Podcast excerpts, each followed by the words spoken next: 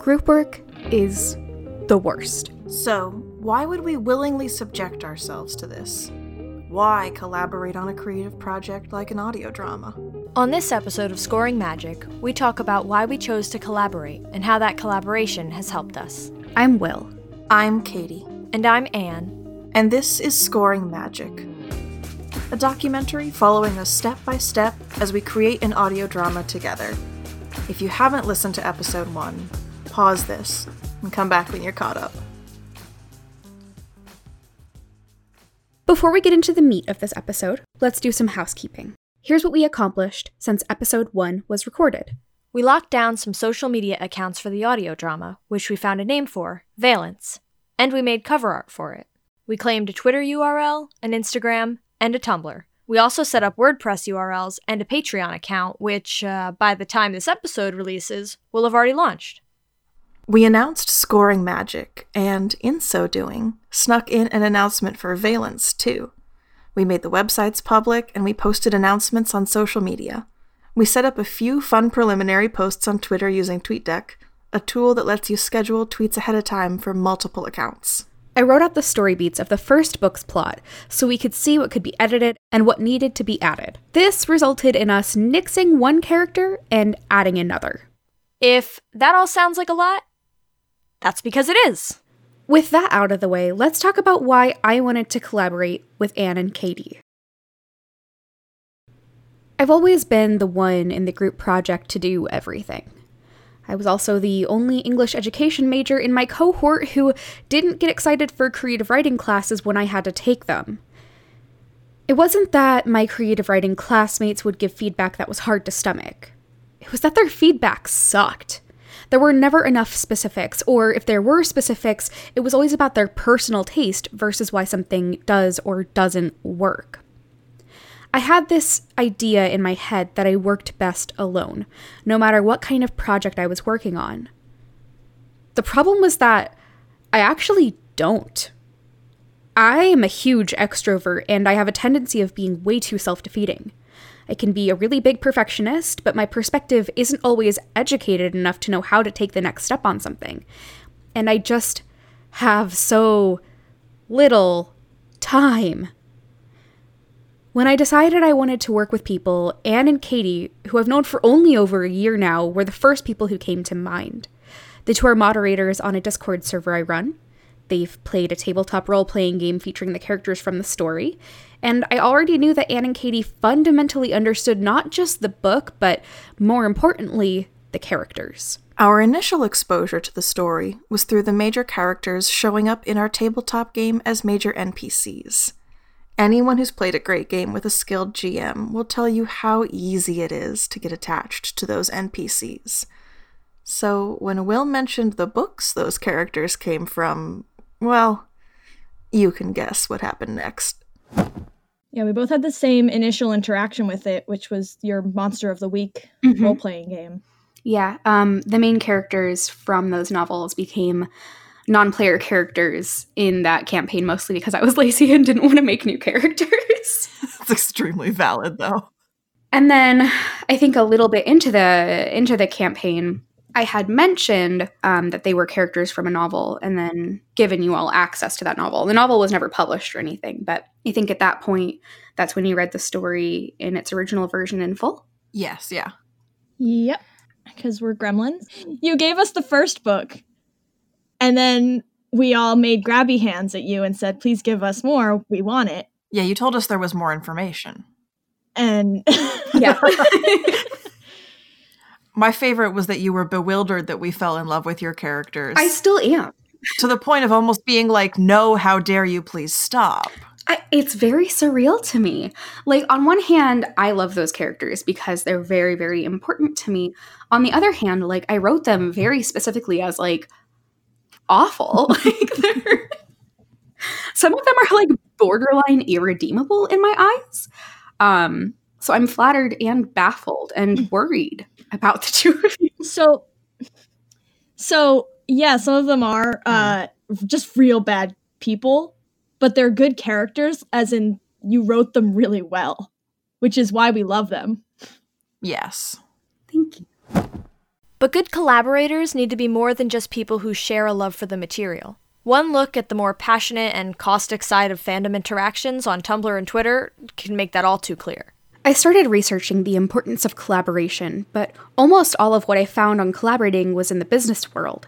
It took some real digging to find sources on the benefits of collaborating in creative works, maybe because art is considered so singular. Think about the auteur theory in film, how we think of works in cinema as completely conceived by one person versus the actual massive team it takes to make it. Eventually, I did find a source in an article on a Polytechnical College's website of all places. In it, author Julius Dobos writes These days, when teenagers are capable of learning autonomously and producing outstanding results individually, one might wonder just how important collaboration and teamwork really are in the creative industry. Why would a sound designer, a composer, an audio engineer, a video editor, a graphic artist, or an animator need to know how to collaborate with others when they can simply do the work alone?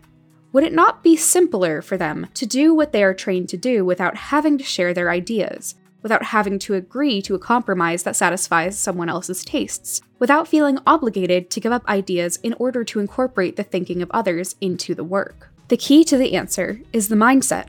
Looking at it as an obligation, a forced collaboration, isn't going to reveal the many benefits that working in a team has. Rather, it can limit an individual's ideas and skills to his or her predetermined ideas and skills. But when collaboration happens organically, the benefits are enormous on many levels. Let's take a look at the importance of collaboration and teamworks in the creative industry. This is one of the biggest gifts a creative producer can receive the ability to see into another intellect, in which solutions work completely differently, yet they produce the desired results. We'll have a link to that in the show notes. Just like in school, a group taking on a project needs to understand how all of the group members work, and their work styles need to complement each other for things to go smoothly, and for the whole to be more than the sum of its parts. No idea exists in a vacuum. Writers, artists, sound designers, actors, they all draw inspiration from media they've encountered and people they've met. Successful collaboration with a team can take an initial idea and help it fulfill its potential. They can tweak and revise, but they can also yes and it. Not unlike in tabletop campaigns. So here's the problem I have a tendency of going down anxiety spirals. In the last couple of years, I've gone to therapy. I've started an anxiety medication that helps a lot, but sometimes that's not enough to stop it in its tracks. So, in our first episode, I referenced the timeline of how I wrote this story. I wrote the first novel for National Novel Writing Month, or NaNoWriMo, November 2014. For the next NaNoWriMo, I edited the first book. And then in 2016 National Novel Writing Month, I wrote the second book. The year after that, I kind of wrote the third. I wrote about 50% of a novel that I hated. In 2018, I tried editing books two and three, and I just knew something was wrong, but I didn't know how to fix it. And so I stopped, and I decided that's the end of that. Because every time I would think about it, I would go down one of those anxiety spirals. Kind of like the anxiety spiral that happened when we couldn't figure out a name for this audio drama, and it got even worse as we started announcing things. Okay, so Zach and I are in the car. This is the 21st of May. Of May. Thank you. 2019. Um, so we're driving back. We just got off of work, and today we announced scoring magic. Woo! Yeah. Um, so I'm not gonna lie, it was a kind of impromptu decision. Last night I was talking to Anne Katie, and we were talking about like, oh man, you know, we hate keeping secrets. We just want to tell everybody about everything. And I was like, well, hey, we're recording tuned in dialed up tonight. Maybe that's just my exciting thing of the last two weeks. And they were like, do it. So I did it and I'm glad that I did it. And I think it's really exciting. And we posted on social media and like it's it's out there. Um, and it felt really good for like the first like two to three hours. And then after that, I just got really panicky and I had a ton of regret and I felt very like embarrassed by the whole thing and very, very, very tired. Oh, Yeah. okay. Yeah. I talked to Anne and Katie about it and I was like, hey, we weren't too hasty, right? Like, we really are making this thing and it's going to be great and people are going to like it and it's going to be beneficial and we're not just going to like not do it. And they were like, yeah, no, it's good for us to talk about it. It's keeping us accountable. And like, logically, I know all of that, but it's like, It's daunting. it's daunting and I just I have this fear that like we're not actually going to make anything. I've had so many projects with people fall through at this point, like so many and everything's just so far in the future and what if it all sucks, you know? And like what if we get burnt out? Um so I mean, Yeah. that's a possibility, but that's also why you try to have a recording schedule in advance and plan for. Like, you, you do things several months in advance, so if you do have a few months, you can always catch up. Right? yeah, no, you're right. You're right. And also, like, this is normal, right? This is. It's just like anxiety rearing its head rather than like it's actually going to fail. It's. You're just experiencing normal doubt. I mean, I don't know. Like, I don't, I don't know what normal doubt feels like. I don't think, you know, like, This is. I mean, this is usually what I see whenever you start a new. After you start a new thing, is you always have this period where you feel like this, and it usually get past it and do the thing. yeah, Usually, you just don't have other people to share it with. yeah, and that is really helping I mean, a lot. I have seen you do this every single time you tried to. Every single time you wrote the books, you did. You went through this exact same period, where you started out really strong, then you hated everything, and then so you got some reassurance from people, and you were a little bit better, and then you got a little bit burnt out about three quarters of the way through, and then you got some. Then you gave yourself some time, um, but you had worked hard enough that you were still on schedule and then you had a little bit of resting period and then you got it done on time and usually had people like go back and you usually you didn't have like for the books you had aki help um, edit but um, our, our friend aki uh, writes a good book series very wonderful book series Yes. um, but um, it wasn't like the same kind of thing as I think this is. So Yeah. either way, like you have two more people, like full, not full time, but like that are as committed as you are to making this work. Yeah, you're right. They can help shoulder the burden instead of it just being on you, because that's what you do. Yeah. So I think it will turn out differently than when it, things do fall through with other people. I think three is a little bit easier to share the burden with. Yeah. It's easy to get stuck in a familiar pattern of thinking. Everyone has done it, convinced themselves that the path they've chosen is the only one there is. But that's where collaboration can save you from a lot of time hitting your head against the same wall. And it's also easy to let that stuck feeling make you want to set the project aside, fully intending to come back later, and to have that later turn into never. That's another bonus of collaboration. Having teammates working with you means you don't get to shelve the project for later slash never.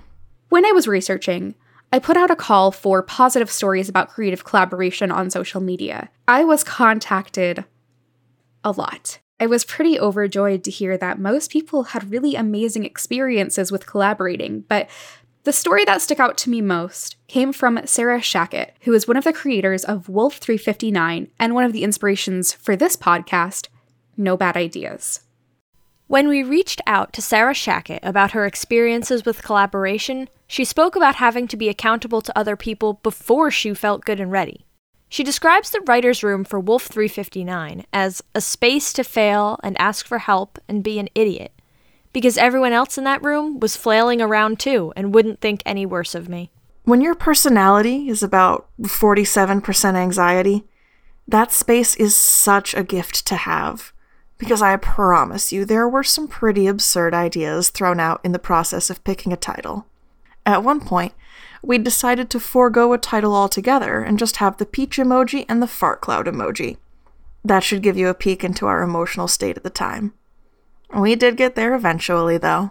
Instead of focusing on the device that gave the book its title, we decided to think about other elements of the story that stood out. We knew we wanted something that was one word, had a snappy sound to it, and wouldn't be an SEO nightmare. We looked at multiple listicles that compiled interesting, beautiful, or weird words in the English language, and yes, there are multiple listicles on that same topic.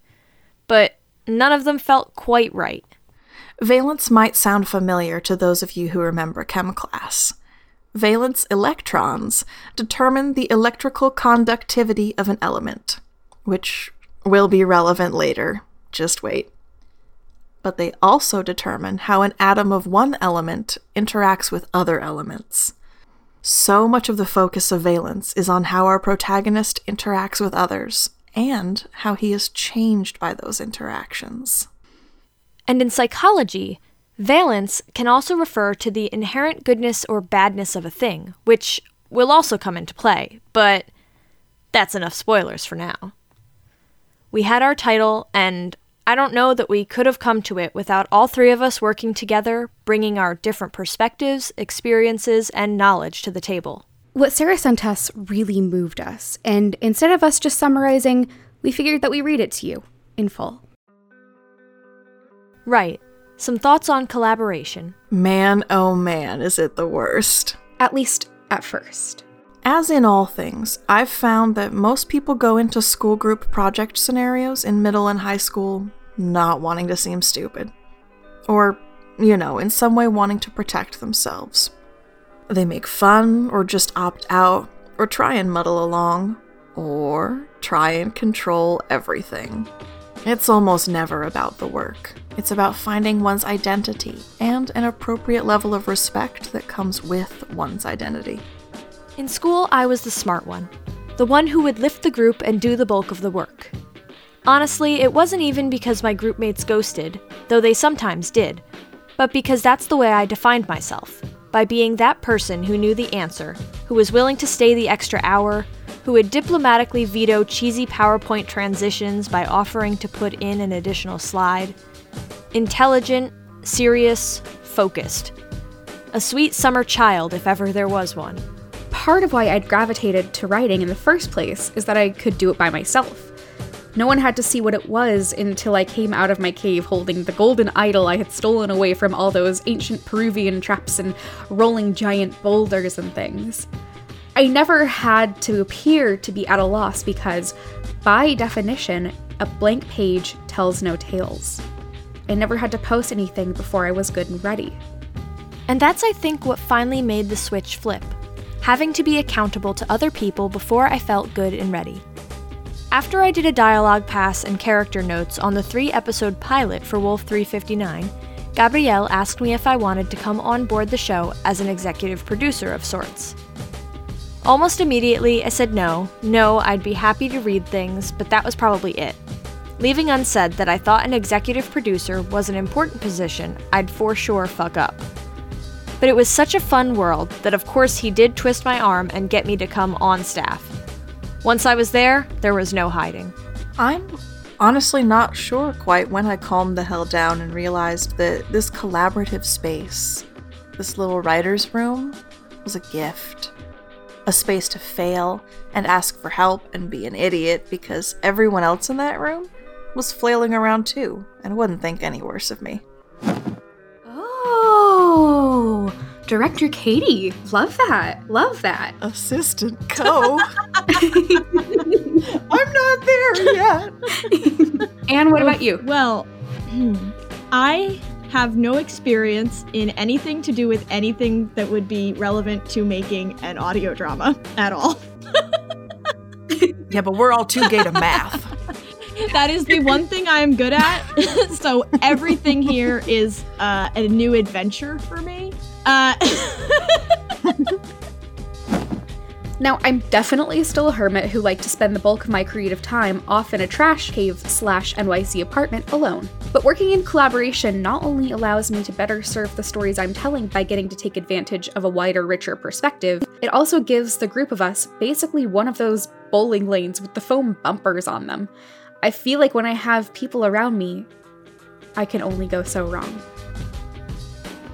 On the next episode of Scoring Magic, we were going to talk about writing someone else's characters, but we had a pretty exciting development that we wanted to talk to you about first. We'll tell you about how we found our producer for Valence. Scoring Magic is presented by Hug House Productions. You can find us at hughouse.productions, where you can also find how to support us on Patreon. Our music this week was provided by Broke for Free. You can find the song names and a link in our show notes. And big thank you to the wonderful Sarah Shachat, one of the minds behind Fear of Public Shame, the creators of Wolf 359, Time Bombs, and No Bad Ideas. We'll link their works and Sarah's Twitter in the show description as well.